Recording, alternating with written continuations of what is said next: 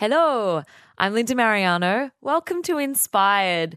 And coming up for you in this episode, you're hearing from the Rubens. You'll be hearing Sam and Elliott Margin from the band talking about their biggest song to date, a national chart topper and number one in the Triple J Hottest 100 of 2015. You will hear the beautiful story behind the making of Hoops and how it was inspired by a midnight wee. So, let's begin. This is the Rubens and Hoops. Bloodstains won't make it matter. Got good things, got you.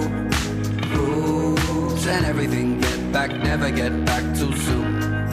Sam and Elliott from the Rubens are in here to revisit that song mm-hmm. that, yes, so loved. The title track from your second record came out a few years ago now. And of mm-hmm. course, the number one in the Hottest 100 that year as well in 2015. Welcome, guys. How you doing? Thank you. We're Good, good. thank you, Thanks yeah. for having us on this cool as segment that you do. Hey, thanks very much. You're welcome. Should we dive into it? Yeah. Let's get into the thick of it. Yeah. How did this song start?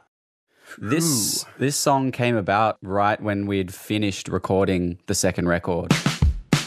So we'd recorded that record in New York, and Hoops obviously wasn't a part of the album. Didn't exist. Didn't exist. So we came back. We are getting mixes back, I think, at the time. And then one night, I got up to piss in the middle of the night, climbed down from my bunk bed because we were killing it at the time. Life was really, really going strong.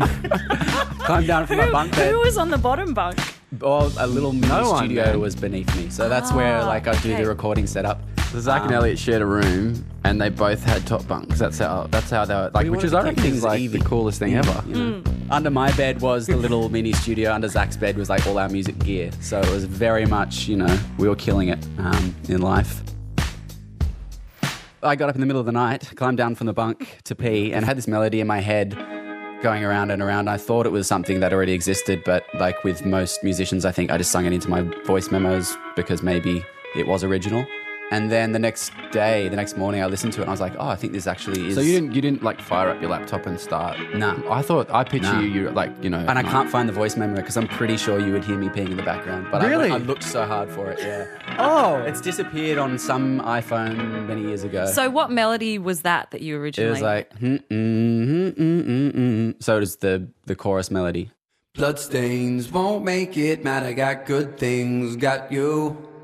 Hoops and everything. Get back, never get back too soon. It was probably really slow, I think, because a lot of my ideas start off slow and need to be sped up to actually become catchy, I think. um, and then, yeah, so the next morning I listened to it and I was like, I think I actually do this. And then put a beat to it and then chords and things. It's one of those ones that happen very rarely where it was never hard to squeeze it out and finish it. It was just like, it made sense. It was like, oh, this is what goes next. What chords would it be? These would be the chords kind of Yeah. thing, which is very rare. But Yeah. so easy and nice. yeah, and I think that's what you kind of chase as a musician because it's a really nice feeling when it is not, like not a squeezing problem. blood from a stone Yeah, when you try and yeah. get arrangements and things to work. Yeah, exactly. And so it just kind of stemmed from that. I think also the fact that we'd finished the record meant that in my mind it was like uh, this is separate and this right now this is fun. This isn't trying to get it onto the record because the record is finished. We'll see what happens with this song. There's no pressure. And then yeah, that's kind of how the demo began.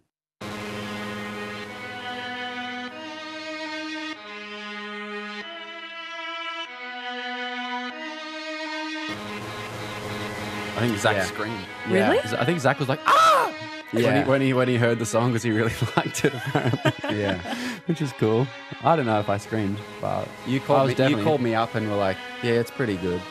Nah, it's awesome. And I was like, oh, thank God. Because I think a lot as well, like you're very insecure and you don't know if you just like the song because it's something that you had fun making or whatever. or because it's new. Or because it's new and fresh, yeah. So it's like you work on it and get it to a certain point until you feel like maybe other people might be excited by it or it might, might make sense to other people. So you show it to them and then just cross your fingers. When don't you, sent get the around that original version the night after you'd done the Great P of Mm. inspiration, did you have words or just melody? I had words for most of the song. I think when I sent it to Sam, I didn't have the bridge. So like, the, Say it all on the telephone bit. Yeah, say it all on the telephone. So I didn't have that, but the song up until that point was done. Say it all on the telephone. Say it in my head. Say it in my head. Say it in my head. Say it in my head. Write it down, all the things gone wrong. And they get red, red. And they get red, red. And they get red, red. I think like the melody always comes first, kind of for me. So when I'm writing a song, that's always the first focus for me. Like, does the melody work? Are the chords nice? Is the beat cool? And then you let that melody go around in your head until words start to pop out and stuff. Mm-hmm. So maybe out like I'll finish the song before I even figure out what the song's about. Maybe I'll figure out halfway and then kind of like steer it in a certain direction. But it's always going to be, are the lyrics going to fit in with the beat and melody? Yeah. Well, then the lyrics ended up fitting in with this. What were they about? Or are they about? Well, I think like this one, I had to, I had the hoops thing going around in my head a lot. Um, and so for me, it was like I knew it was about a relationship, and I had to like before I finished the song, figure out why do I keep saying hoops? Like what, what's the hoops thing? And I was like, okay, so what's it going to be? Hoops are going round and round. This person keeps coming round and round, back to this person that they love, even though they're hurting them, because you know they come back because they love them, because the relationship is work, worth it. I think I kind of figured that out before I finished the song. I was like, all right, sweet, I'm happy with that meaning. That Like you sense. found that you realised that before you finished the song, because then it would have been nonsense. yeah. I, you do find yourself doing that though. It's like you, Yeah. you're almost there, and you could go ahead and be lazy and just and just finish the song, And you might make it necessarily about something specific. or- Yeah. yeah. I'm glad you didn't do that. Okay, so then what happened? The song's kind of bare bones done from you, Elliott, thrown to the rest of the band, and there is shrieking and exclaiming. Then what? Yeah. Yeah, well, I think with from the demo we had this basic idea what the song was, and as it was was, you know, a great song, but it kind of wasn't quite there. And so it was like the I think as we counted down the days in the studio, it was like we need to get it to that that last point. And I think for most of us it was about getting the guitar right. And Zaac had been fiddling with the guitar like leading up to us being in the studio and trying to work out his parts and stuff and get the right melodies and sounds and stuff. And it was close, but it literally didn't get there until oh, like yeah.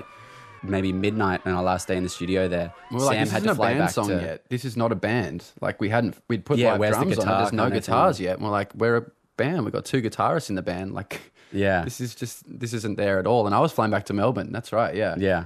And I left to go to the airport on our last day in the studio without any guitar parts, or if, if there were guitar parts, they weren't the ones that you've heard on the on the actual song. And so I go back to Melbourne, and then you guys stayed late in the studio, and then I think when I landed, you guys were like, "It's awesome" or something. Like Yeah, some of you guys were really happy that Zaac had just come out at the eleventh hour and just Because yeah, because like obviously there was a lot of pressure on him to try and get to that point where it is actually a Ruben song, and at one point like Sam Sam had left at this point and he started playing the eh, eh, eh, which you hear it like the first thing you hear in the song. And as soon as he started playing it, I remember everyone in the room just being like, "Holy shit, that's it!" Getting him to play it and then putting that um, down as the first part, and then in the bridge, I think it does it happen as well. Yeah, it does. Yeah, Yeah, yeah. And then the bink, bink, bink, bink, the little Yeah. stabby sort of um, staccato reverb parts in the middle eight Yeah, yeah. as well. All those They didn't things. exist when I left either. Yeah, so Yeah. all those guitar parts he wrote. You needed to leave. Yeah. Sam Honestly, is I- all I think I was saying. bad the vibes. inspiration comes But when you we're- are gone. Yeah, we're all. So I'll happily excited do it by and anytime. Just like call Sam up and just be like, "It's done. We've done it. We've bloody finished the song. It's awesome." Get back, never get back too soon. Get back, never get back too soon. Get back, never get back.